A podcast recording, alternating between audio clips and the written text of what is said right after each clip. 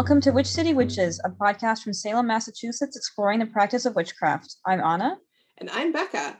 And today we are our focus is going to be on superstitions about witches and um, and how people fear witches throughout history. But first, um, the Chauvin trial just ended and uh, with the results that he's guilty. So we're going to talk a little bit about that. And at the end, we might swing back around and talk about the fact that we are recording today on 420. So we have a variety of topics today. So, yeah, what was it? Half an hour ago, the Chauvin trial verdict came out, and he is guilty of murder, which is a relief, but also surprising that we had to spend three weeks arguing about it, you know, given that it was on video. Yeah, I, and I think, you know, a lot of people were surprised that a lot of um, other police officers, including, you know, the chief of police, were coming out against him saying that, no, this isn't what he should be doing. And people were surprised at that. I personally wasn't surprised at that because they were trying to say that he's the problem, the institution is not the problem. Right. It's that whole thing of like, you know hashtag not all cops you know? Right. Um that is just a few bad apples and so it's absolutely unsurprising that they would try and distance themselves. Right. So i don't think so a lot of people like oh it means so much that like you know they're coming out against him. And yes that was historic because usually the whole idea of closing ranks has come in very strongly so that was a departure but i think it was a very deliberate departure um, to say, you know, like, oh no, we're doing it right. We do have the correct training. We're not all murderers. We're not all racist. It was, you know, this one person was bad. Um, and yeah, you know, throw the book at him. And so they were trying to, um, you know, distance themselves from the overall conversation, I think.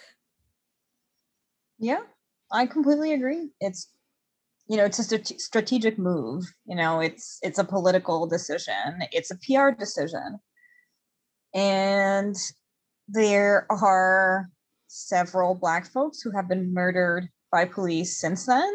Like within blocks of the trial like it's not even like in the country like right there in the same city. Right during the trial. Right. So you know so yes it's a sigh of relief but also it's it's not very much progress at the same time. Yeah, I was reading some. There was like a meme or something that someone had posted, but it was basically saying that it had been 30 years since the Rodney King trial, and it was like 36 years before that, with the em- Emmett Till was killed and his his killers got off. Um, and it, so it's kind of weird, like because I was in high school during the Rodney King trial. Like that doesn't seem like ancient history to me. I know that many of uh, people listening to this are like, you know, in their 20s and early 30s and may not have like lived through that. But, you know, I was in high school when that happened. And so it doesn't feel like so long ago, but like in the looking back, like all of this, it's not, it's not in the past, it's so much in our present.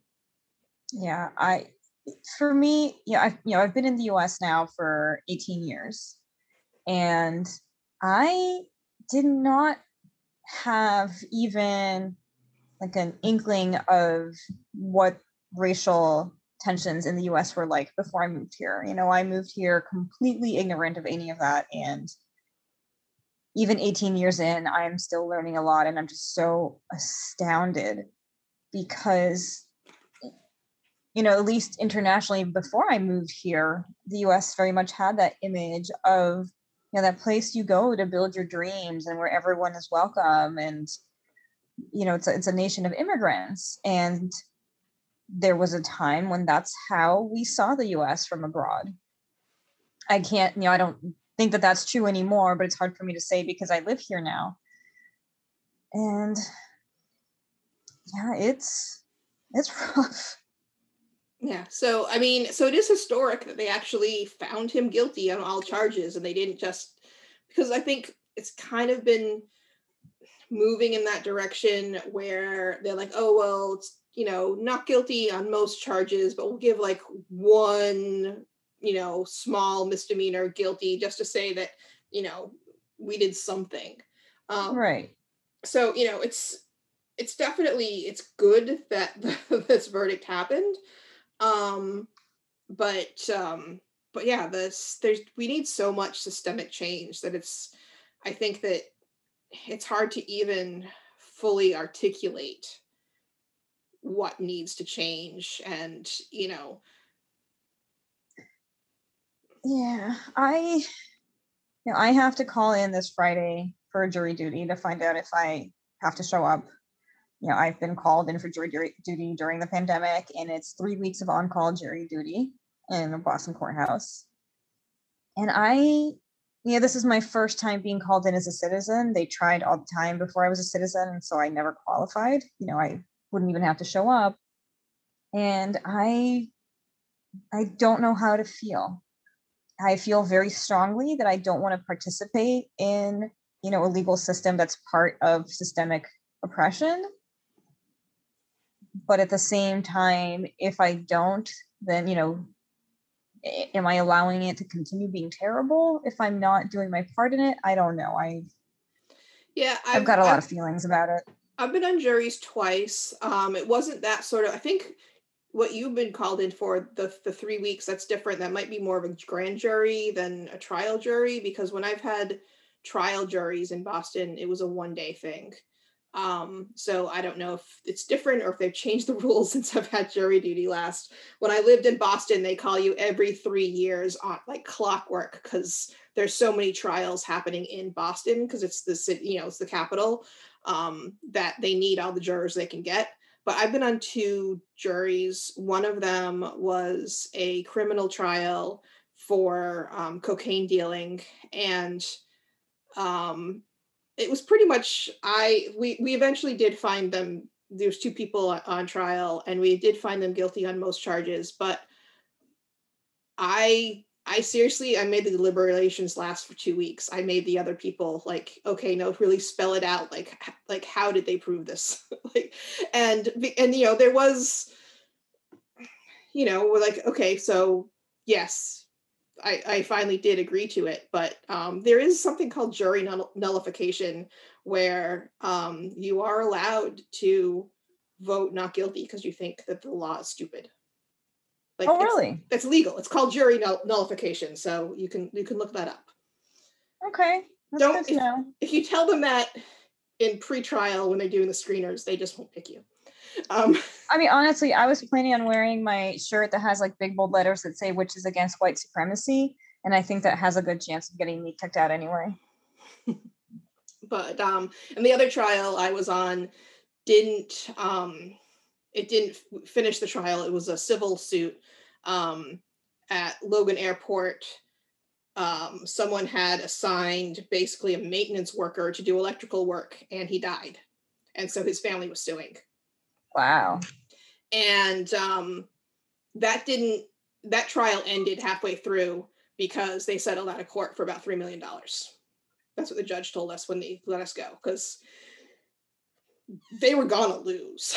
like, because they, they like his supervisor couldn't remember who did the work assignments that day. It was the defense was a joke.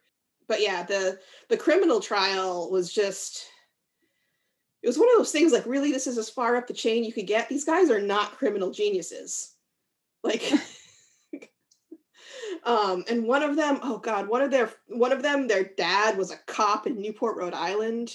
And like we were all like did you see his mom's face when she gave a character witness statement? He's been punished.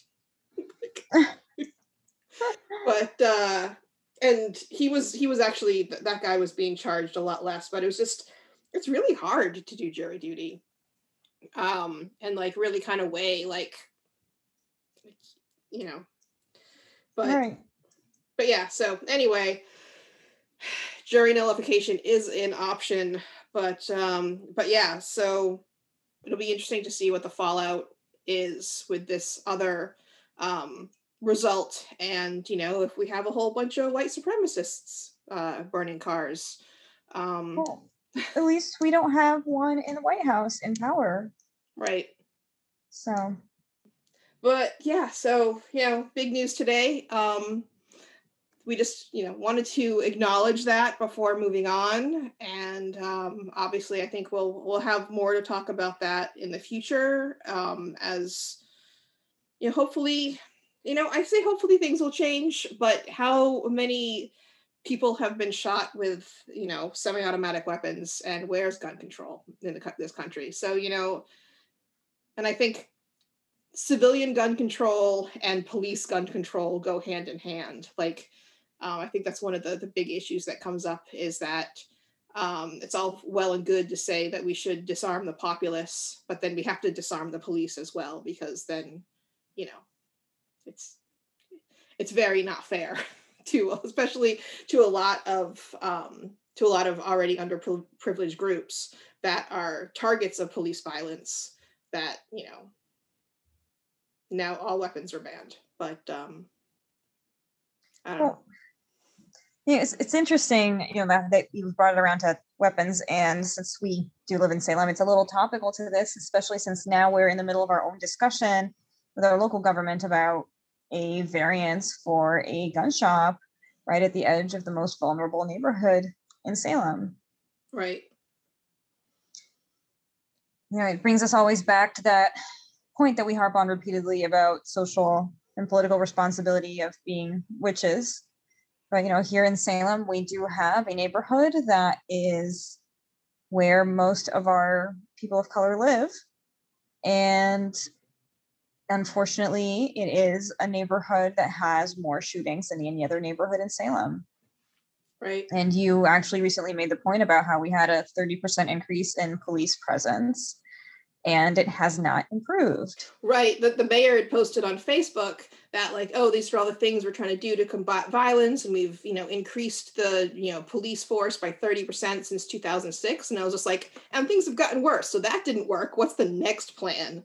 Um, I think uh, other than Anna and one other person, no one else re- responded to that comment that I made on the mayor's Facebook post. Um, yeah, well, only one person who's not the kind of person that I want to be talking to, but uh, anyway, responded to my pointing out that even though they've given an official count of five shootings, uh, there have been several that are unreported, and that we know that because, like, we know people who live in the neighborhood and it's happening in their backyards and mm-hmm. they're outraged, and you know, city government is kind of ignoring it. Yeah. And of course, they ignored my comment too. So, yeah, there's yeah, and I think this brings us to the idea that all politics is local.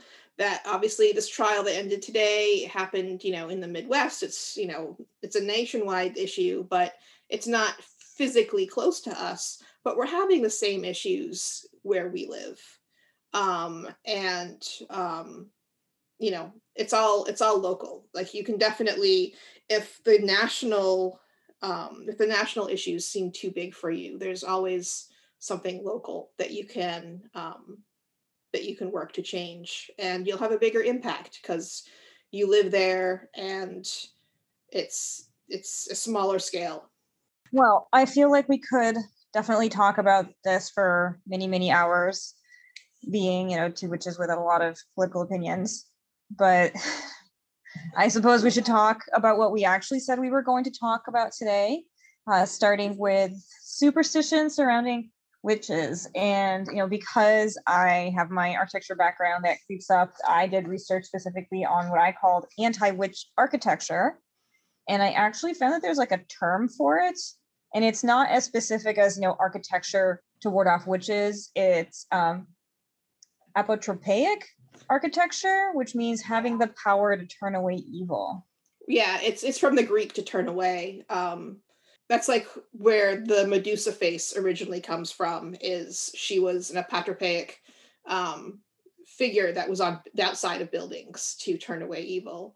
So um, yeah, I also had that word on my list of things talk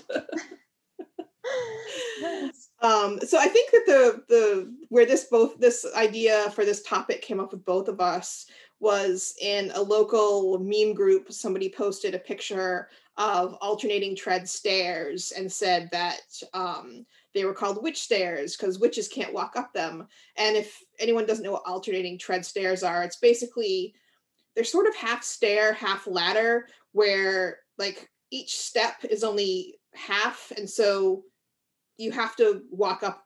Anyway, there's a space saving measure. It's hard to describe, but um, Anna and I both looked them up, and that that that post was fake. Yeah, well, that made me really sad because it just got me thinking, like, how much time and energy are people spending on, you know, building things to avoid witches? And it made me a little bit sad that the witches stairs weren't real, but you know, Reuters.com tells me it's not. and, but and, and locally, I want to say like the witch windows in Vermont is another thing that comes up a lot. I think we have a couple in Salem as well, but they're mm-hmm. basically windows that are rotated 45 degrees. So it looks like a diamond shape instead of like a squared off window. Right. right? And the the story there is that witches wouldn't be able to fly through them on their broomsticks that way. Right. And there's a lot of there's a lot of like no one's sure if this was true or not or if it was just a way to stuff a window into an attic. because basically they turn 45 degrees because they follow the roof line and they usually right. follow the roof line of like two different gables so if there's like the house and then a chimney under uh, not chimney a um, a garage underneath it'll be a little rectangle window flipped on its end to fit between those two roof lines um, mm-hmm. so a lot of people say no it's just practical um, it's a new england thing um, because they don't want dormers. I don't know. One article I read said that it was because dormers make attics cold, and I had never heard that before. You're an architect. Have you ever heard that before? No, not specifically. I don't think so. I read something that said that them being sideways actually made it easier to put coffins out. Mm. Yeah, I, I had read that they're sometimes called coffin windows as well, but they're all like, we don't know that, if that's real either. So there's like so many of these things that get passed down and no one no one can find it like where did this originate you know well, when i was doing this research right sort of these superstitions specifically this you know anti-witch architecture i actually ended up thinking about the episode that we recorded a couple episodes ago about you know witches in the media and a movie and book that were both influential for me when i was growing up that i didn't mention was roald dahl's the witches mm. and you know i loved Anjelica Huston in the role I, of course, read the book. I love Roald Dahl as an author, and I have not seen the remake yet. But even though, yeah, even though you know the witches are the bad guys, of course, um, you know there there was still kind of a mysticism around them, and I liked that idea that there was like secrecy, like that they're sort of you know hiding amongst regular people. And of course, you know, being a child, I really wanted the purple eyes. actually, oh, that actually reminds me of this um, these books that I loved in middle school. Uh, Tamora Pierce's novels, um, uh, the the Alanna novels. Um, I forgot what they're called, like Lioness, or anyway. There's, but anyway, it's about this um, girl. It's just like it's a they're fantasy novels, but she wants to be a knight, and her brother wants to be a uh, I don't know a scholar and so they they're twins and they switch places and she pretends to be a boy and so but it's a magical world and when she gets magic or maybe she always does but she has purple eyes and her cat familiar also has purple eyes Ooh. yeah you Song of the Lioness, that's what it's called, the Song of the Lioness books. So that those were a big influence on me.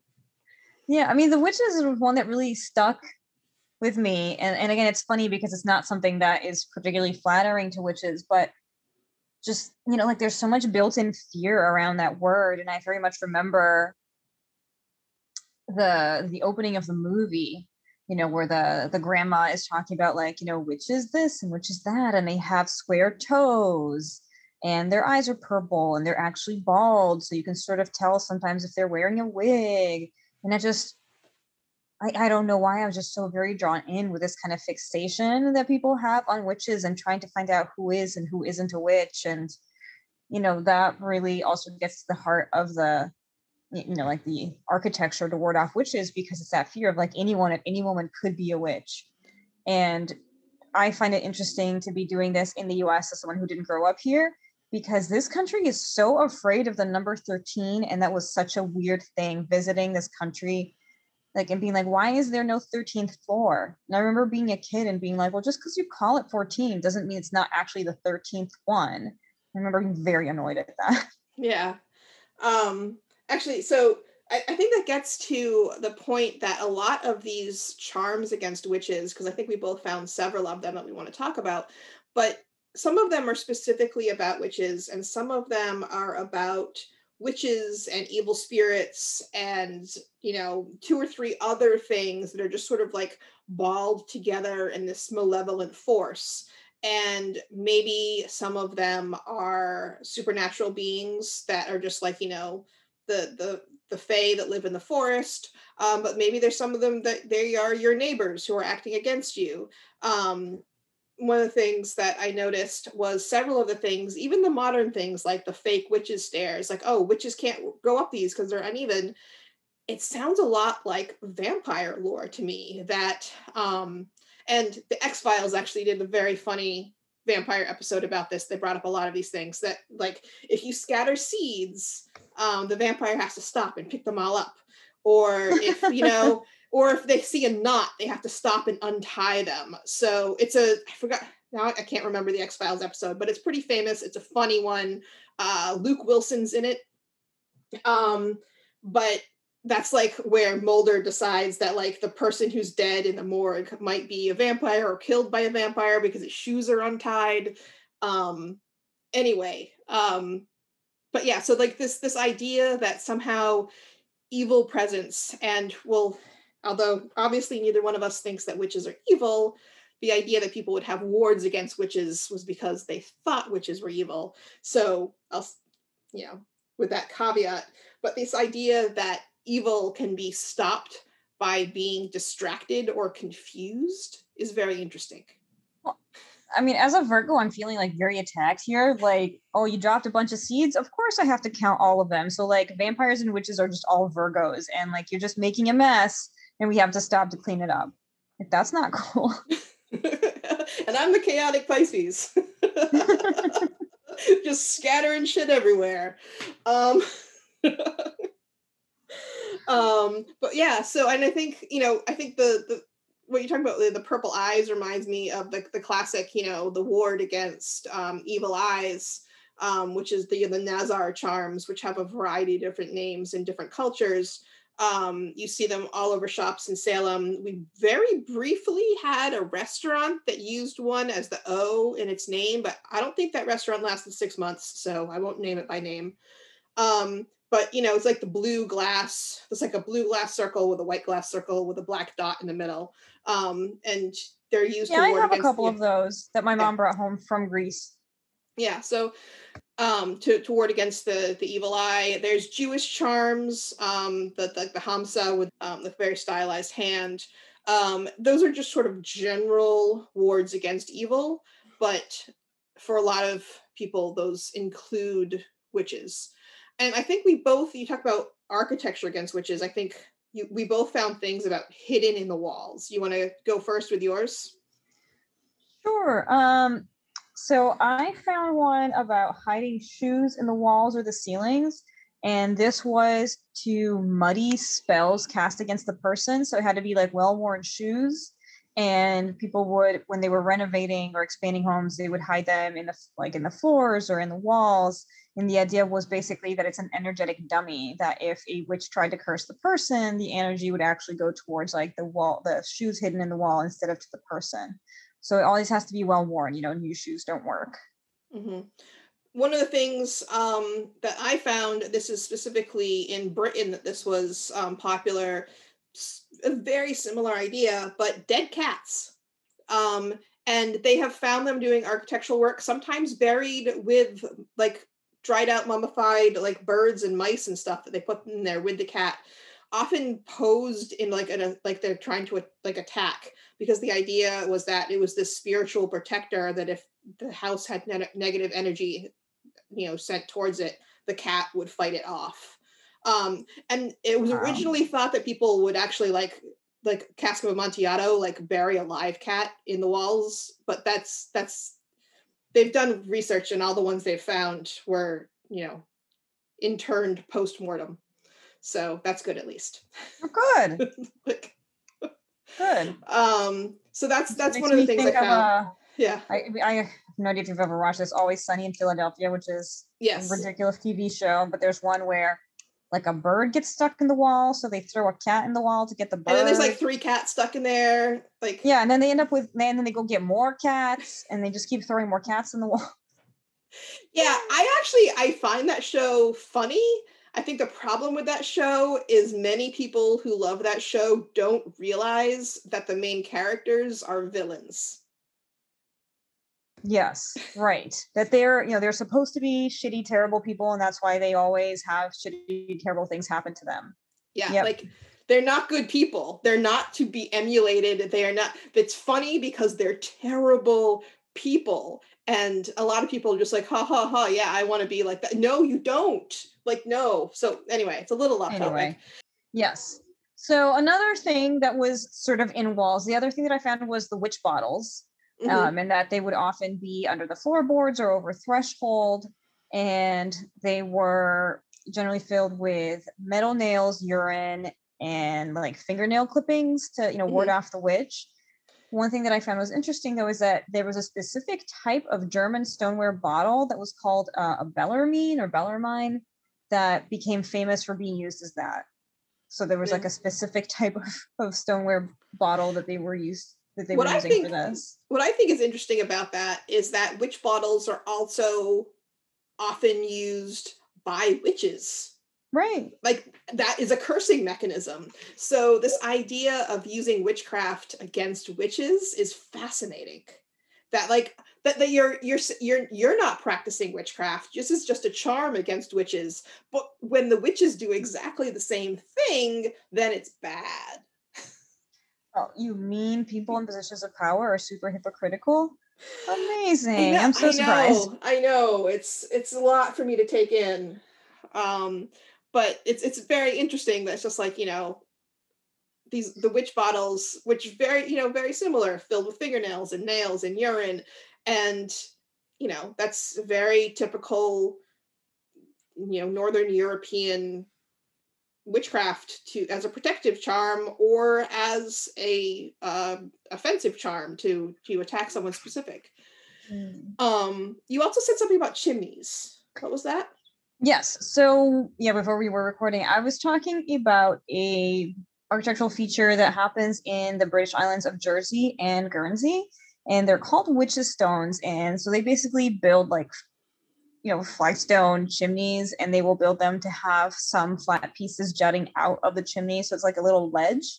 And the belief was that witches could stop to rest up on them while they were flying to their sabbats and then you would like gain favor with that witch and perhaps she wouldn't you know cast evil upon you because you gave her like a little ledge to perch on. So it's like preemptive favor winning with the witches.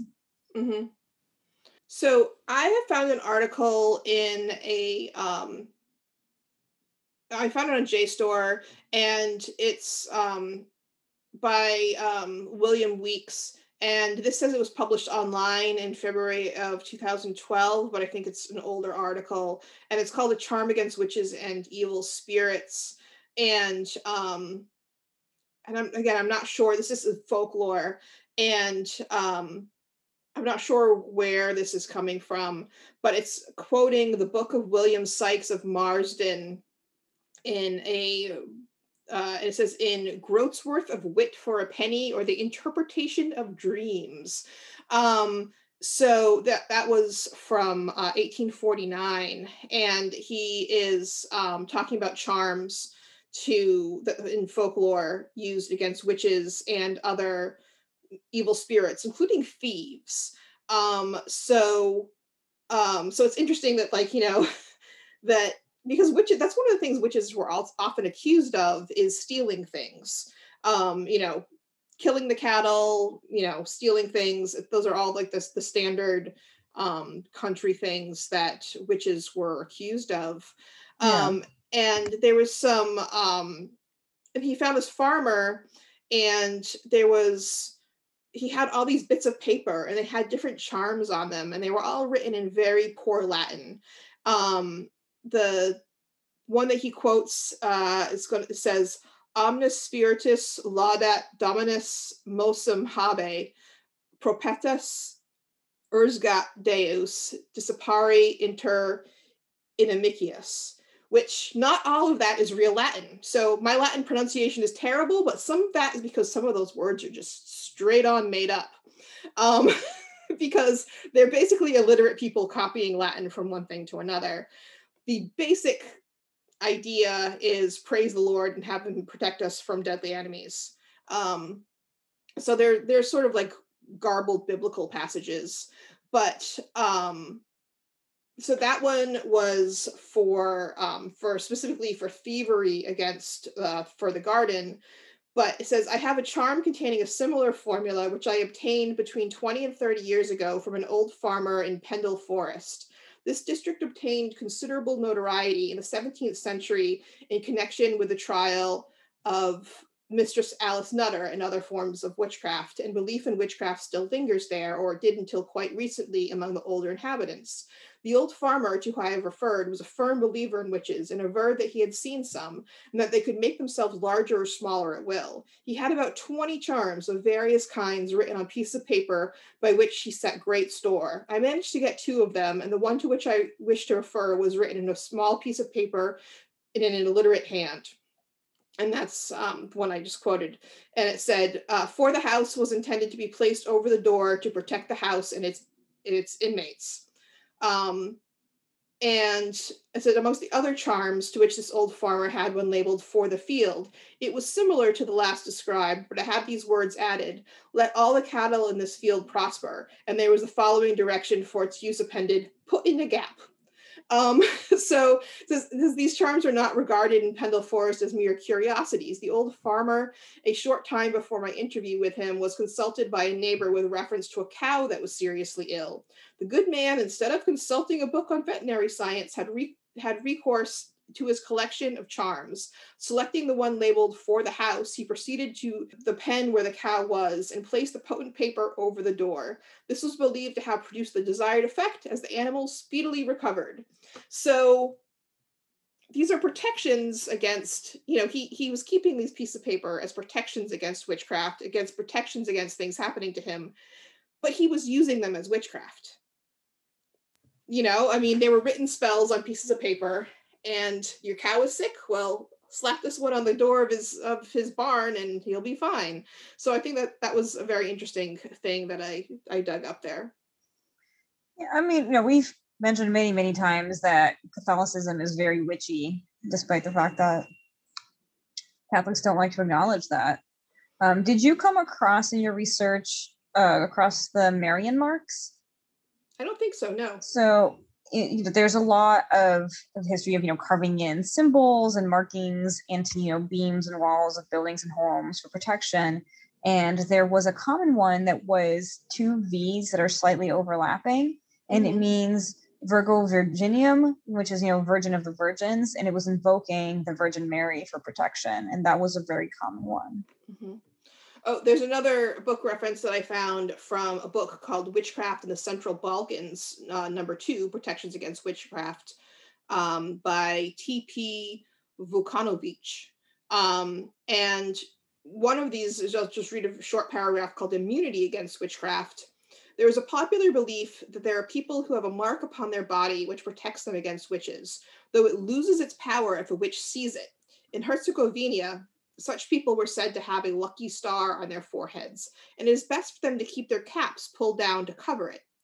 Among the Serbs, it is still to some extent believed that witches cannot harm anyone born on a Monday, Tuesday, Thursday, or Friday, since those are, quote, masculine days, so called because their names are of masculine gender in Serbo Croat. So I think this is we've talked about this before. so we've talked about this before about how witch is can be a gendered term. Right. And so the the idea that in the local language those days have mass are named masculine words. I guess Saturday and Sunday have feminine names. Um that masculinity of the day protected babies born on that day from witchcraft.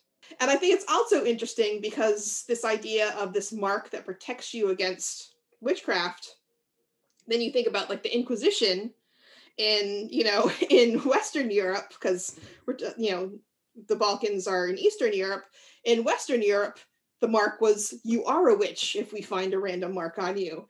And right. so I think that that's you know, I think a lot of these things about like how to find a witch as well, which I didn't really research for this episode, but um or you know what we talked about like you know who gives the evil eye or something like that. There's a lot of things that depending on the culture something that in one culture means someone is a witch or that someone will give you the evil eye if you look at them.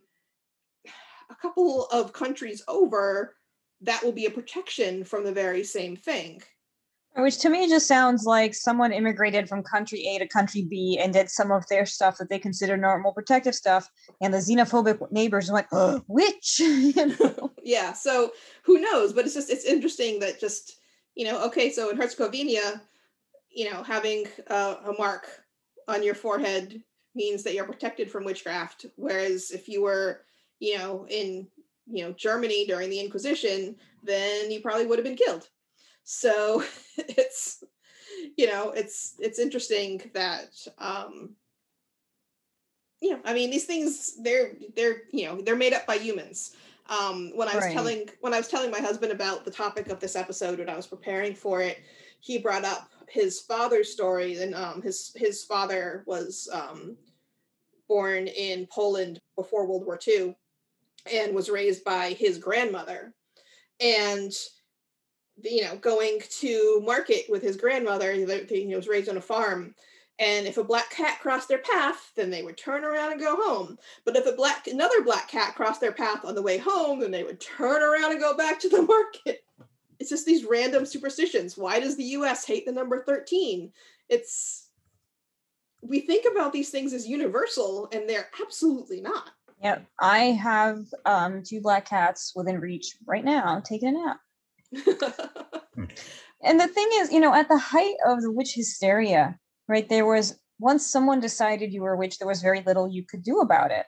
Because, you know, even here in the Salem witch trials, it's like, oh, well, you know, Goody, whoever we're accusing today, was home all night. So it's like, oh, but she sent her spirit, right? And that gets into ideas of astral projection and which is i'm going to admit a completely like sloppy seg into uh, the idea of mind altering substances but i think that that is something that we should also address here mm-hmm. being that it's 420 which also then you know brings us all the way back around to you know the importance of discussing legalization because you know there are there's a disproportionate number of black folks incarcerated for marijuana related charges while we are here enjoying 420 you know and i'm sitting like four blocks away from a dispensary. Right. Run by white people. Right. Um yeah i think i think that that's a good topic is that the um who gets the licenses to sell legal weed is fraught. Um and um you know i think that there's been some push that people who have har- been harmed by um, cannabis laws um, are given preferential treatment in getting like in getting dispensary licenses, but it's it's been a very mild push, and I don't yeah. think Massachusetts cares. No, I actually proposed that to council when we were starting to figure out how many licenses Salem was going to have. I actually pointed out to council that there have been communities that have made a point of reserving a certain number of licenses for folks who have previous drug related incarcerations and like they basically sort of didn't acknowledge what I said. So yeah. So yeah, it is uh 420 I, a lot of the dispensaries are um having like carnivals basically. They are you have, they have food trucks and they have giveaways and it's weird. As someone who was in high school in the 80s and college in the 90s the fact that everything is legal that the fact that pot's legal now is just it's weird. And uh it's um obviously the product is a lot better. Yeah i mean i know that there's a like a fire twirler happening at the one near my house. And i think a trapeze artist too. It's it's a whole thing. This also to me has very interesting there's a very interesting discussion to be had about the use of you know mind altering substances and psychotropics in in witchcraft. Because you know in, in the 70s 60s and 70s when you know, drug culture was sort of booming people weren't getting high just to get high. I mean there was plenty of that but this was around the time of the hippies and a search for for expansion of the mind right? And basically it was uh, white people stealing mind altering ceremonies from indigenous folks and you know trying to go on their own journeys and, and, often having very bad trips in the process because they didn't have the ritual structure behind them. They just had the, the substance. Right. You know and that's that's a very interesting thing. You know like ayahuasca is not is not legal in the us even in ceremonial use. Ayahuasca is legal in brazil for ceremonial use. Um, i've i have not tried it yet but my cousin actually leads ayahuasca ceremonies back in rio because like the vines grow nearby and you are allowed to make it for ceremonial use. And so it's just very it is very interesting because these used to be part of you know indigenous ceremonies and then white folks come along and ban them. And then you end up with a bunch of white folks who have drug problems like people in new hampshire struggle with an opioid crisis because they're doing drugs because they're bored. Yeah. Anyway um, but but yeah so i think that i mean obviously there's a lot of herbs that are used for um for a lot of things that even you know, for mind altering substances for ritual purposes, but also just herbs that would be used in medicine that because they have been used or abused, you know, they're no longer used. Um, like for herbalists, you know, you can't grow poppies for to make your own, you know, you know, poppy juice um, because you know that's harvesting, you know, opioids. Um, Oh, and geez. yeah you know and and there's there's ways that you can make very light doses of painkillers um if you you know if you're an herbalist you know what you're doing but it's illegal to use any of it at all to you know it's it's kind of uh, on the fence whether it's legal to grow poppies in your garden or not there are different types of poppies but the specific um, opium poppies um, it's a little bit on the fence whether it's legal or not um, and because I've looked this up online, I absolutely should not be growing opium poppies in my yard because one of the defenses about it is if you are innocently growing them because they're beautiful flowers, then there's nothing to charge you on. But if you have knowledge that they can be used to create opioids, then that is something that they can use to charge you. Um, but yeah, so, so yeah, so now your Google history will condemn you. Yeah. But um, you know, when I when I published my my book, my you know, on introduction to shamanic journeying, I did not mention the use of like psychotropic plants in my book. And I actually got a bad review about it, how you know I didn't include that. And I I thought for that it would have been very irresponsible as an author to just be like, oh, here's a bunch of mind altering substances that you can do. Here's how you brew this at home. And just put that in the hands of anybody with no supervision. I, you know, I would never do that. But that doesn't mean that I'm not, that I don't use them in my own practice. And that's something that we haven't discussed. And I, you know, in like as far as Hellenic paganism, you know, there's plenty of information out there about Dionysus and wine, but I don't know anything else about any sort of mind altering substance use in Hellenic paganism. Is that part of your tradition? Not specifically that that comes to mind. I think one of the big things that is um well it wasn't known that it wasn't like a plant, but people most people are familiar with the Oracle of Delphi that you know that or Delphi um, but the you know that the priestesses sit and they give these garbled messages and then someone translates them. There's famous people came from all over you know that part of the world to talk to these oracles. Um, and they were um, they were dedicated to apollo and dionysus depending on what time of year it was. Um, but they were their temple was over a crack in the rock that had some sort of toxic gas that came out of it, and I'm forgetting which toxic gas it was right now, but they were tripping.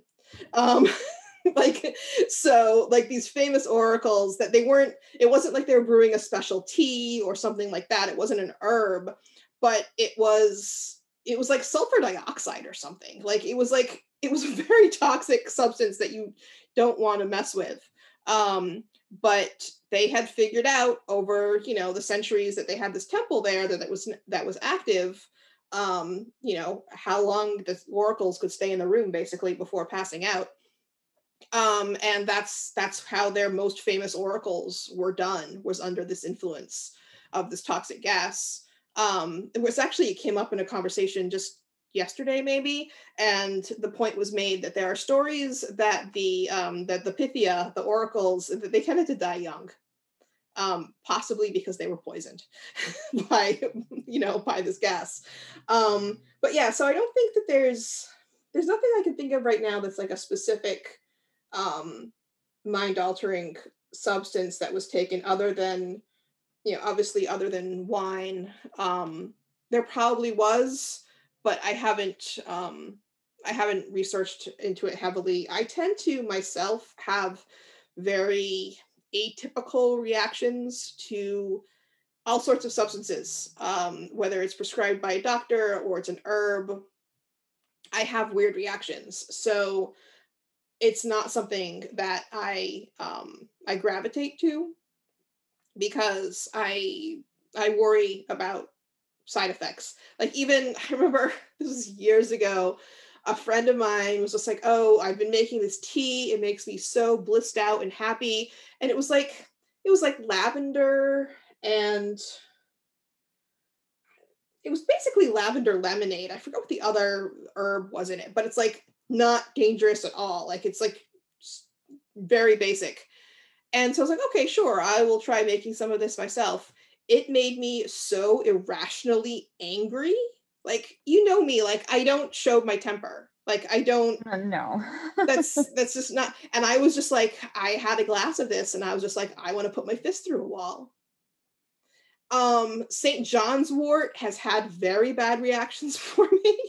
so I'm just I'm I'm very cautious about and even if it's just like a normal herb that you can buy at the health food store I am very cautious about it. So I I don't actually do a lot of research into, you know, what herbs I can take that will help me reach altered states because um yeah, I'm worried. That's fair. That that is totally fair.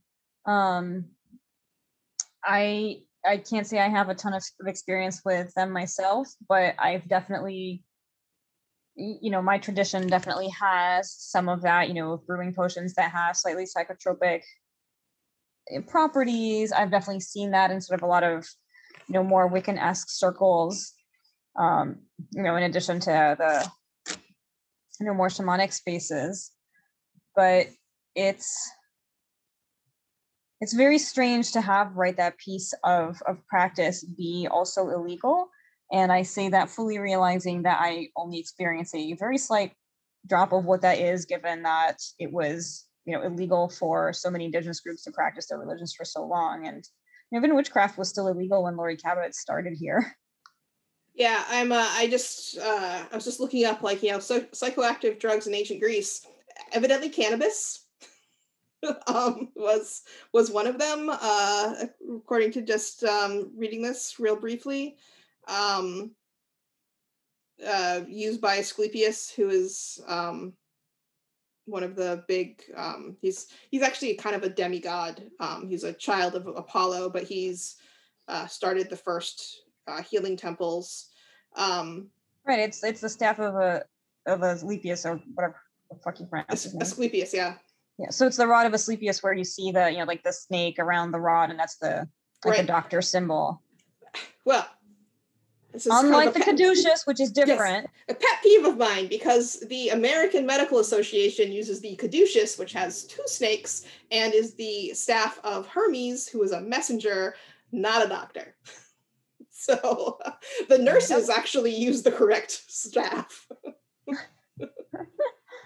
Um, and also, just like I said, I'm doing a, a, a brief uh, internet search as we talk, and um, opium was, of course, also very popular in uh, Egypt, Greece, Rome, that whole area. They um, they had trade with um, with Eastern countries that grew the opium more easily, and it was popular. People love opioids. of course, it was much less strong at that point. Um, it could still kill you if you took too much, but um, over the last 30 years, actually, probably over the last 100 years since the invention of heroin, which was invented as a cure for cocaine addiction. So, oh, okay. Cures you by making you more addicted to something worse. And Bayer invented it, like Bayer aspirin that we all know, the, the German pharmaceutical company. Bayer brand heroin in Victorian times was going to cure you of your cocaine addiction. Um, so I'm sure it worked for some people. Um, but uh, but you know, since that time, we've just been kind of and it's really ramped up in the past 30 years of making it stronger and stronger and stronger. And then we say why are all these people addicted? Yeah i mean that's true of you know sort of all recreational drugs right? I mean like the weed of today is not the weed of 30 40 50 years ago.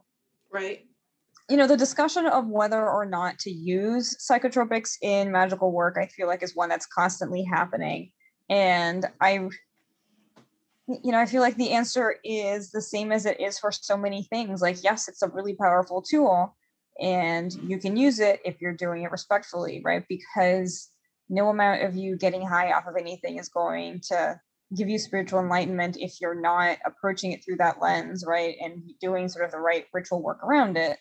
So, yeah, I think that, you know, obviously intent has a big part of it. Like, you know, why do you, why are you doing this? even like you know with with modern hallucinogens if you're using you know mdma in a um, you know in a clinical study to cure your depression that is very different than you know taking molly at a club you know that's it's theoretically the same thing but you know you can only be sure when you with in one of those cases uh the club drugs are probably meth um Whatever happened to glue sniffing? I remember there were so many PSAs about glue sniffing when I was like eight years old and the dangers of glue sniffing. I think they I, reformatted the glue.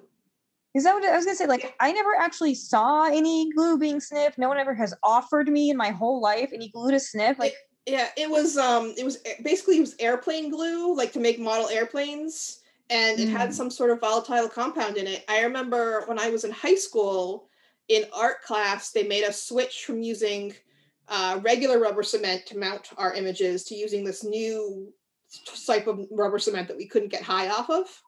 Um, that did not work. You'd like use it to like hold up your artwork and it would just fall off. Um, which I think is kind of that's you know one of the things like people abuse these things and then the thing that they were you that actually worked really well for you need to now find something else that is kind of a half-assed version of it because they can't get you high. Um, but yeah, like I mean, people still huff paint. I mean, I've seen people like you know in Boston that are clearly huffing paint out of a paper bag. So, I, I mean, I know people who like they would go to a store and look for anything that says like you know toxic use in a well ventilated room and they would take that warning label as a sign they could get high off of it that seems like a healthy way to make choices. You know, I there are parts of Massachusetts. yeah, I think that to me the you know the important message that I hope people get, you know, especially you know today is April 20th when we're recording. This is not going to air for a few days, but you know, living in this time that we're living in, uh, you know, watching in very real time horrible injustice happening against people of color, Black folks especially, especially when it comes to drug charges on a day like today. You know in when we have how many states now that have legalized marijuana is to sort of you know realize that we can't just sort of sit back and enjoy that and be like yes i'm going to go buy my legal joint now. It's like well Uh, that's fine you can do that but if you're a practicing witch you also have a responsibility to be fighting for you know the release of people that are still incarcerated. You have to be fighting for you know reparations for those people making sure that they are able to live you know productive safe lives and not be weighed down by a drug conviction you know while we're all sitting here smoking our weed with complete impunity. Right and i mean there are plenty of places in the us that it is still illegal and it's still illegal on a federal level like you can still go to federal prison for possession if someone wants to bother, you know, pressing charges against you. Um, which is why here in Massachusetts, you know, transactions are all cash based, and you can use a uh, an ATM card, but you cannot use a credit card. Um, so um, because the like the banks won't handle it or something. It's but you know what? Something about that actually just changed today specifically. Yeah. So the House actually just passed a cannabis banking bill today. We'll see what happens in the Senate. Yeah, the House passed a bill on Monday that would allow banks and financial institutions to work canna- to work with cannabis businesses. It was approved in a 321 to 101 vote. And so now it's heading to the Senate. So they've got a, a, a good amount of Republicans to vote for it because, I mean, Republicans like weed too. Um. right. Um, and they also like a lot of gay porn even if they don't want to admit it but yeah. you know that's the thing you know these are things that are good for the economy but I, I still hope that we don't lose sight of the fact that we can't just you know push for all this legalization of weed because white people really want to be able to smoke it and not take the appropriate measures to you know help the people that are incarcerated over it that shouldn't be. Right yeah. And um yeah it's it's obviously a huge issue and we're making progress very slowly on it. Um, and as you said this salem city council didn't really care about um, prioritizing those people who had been harmed with licenses other places. I think boston has prioritized them um, to some extent but you know it's a kind of a, a location by location issue. And um, yeah, but I mean, it is better as soon as Massachusetts made um, possession a misdemeanor rather than a felony, it did take away some police power. Because before, if they smelled pot smoke, they could search your car. They could arrest you on the spot just for that.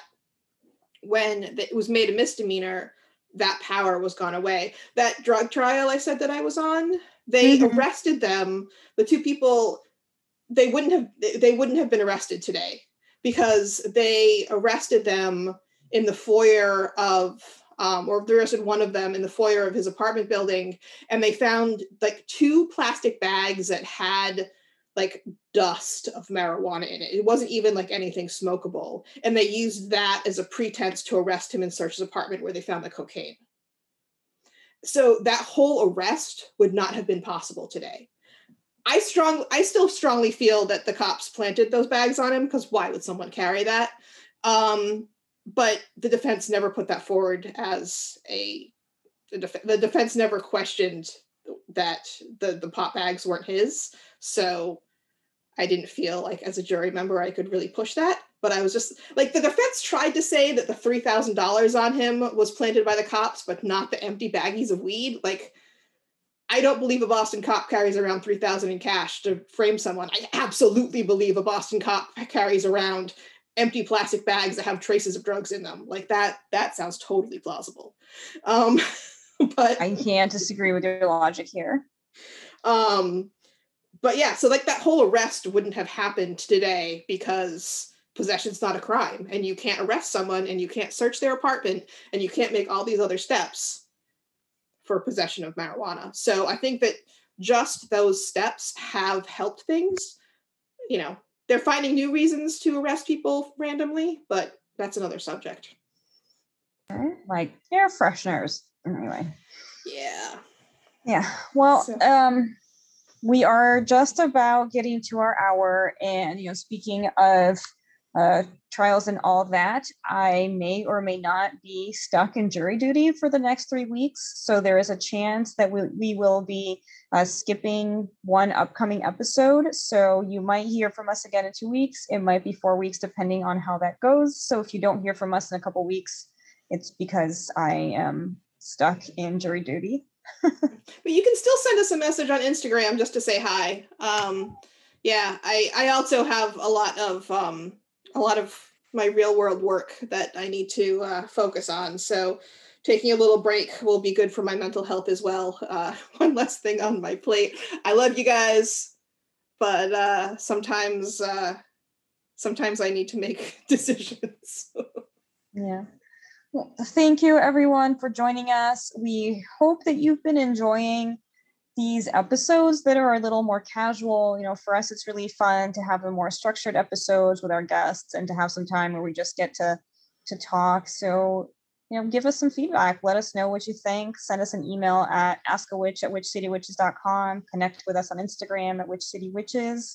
And if there are any topics that you'd like us to discuss, or if you have any amazing witches that you'd like us to interview, drop us a note. Even if that amazing witch is you, you can you can suggest yourself as a guest. yeah. So thank you, everyone. Bye, everyone.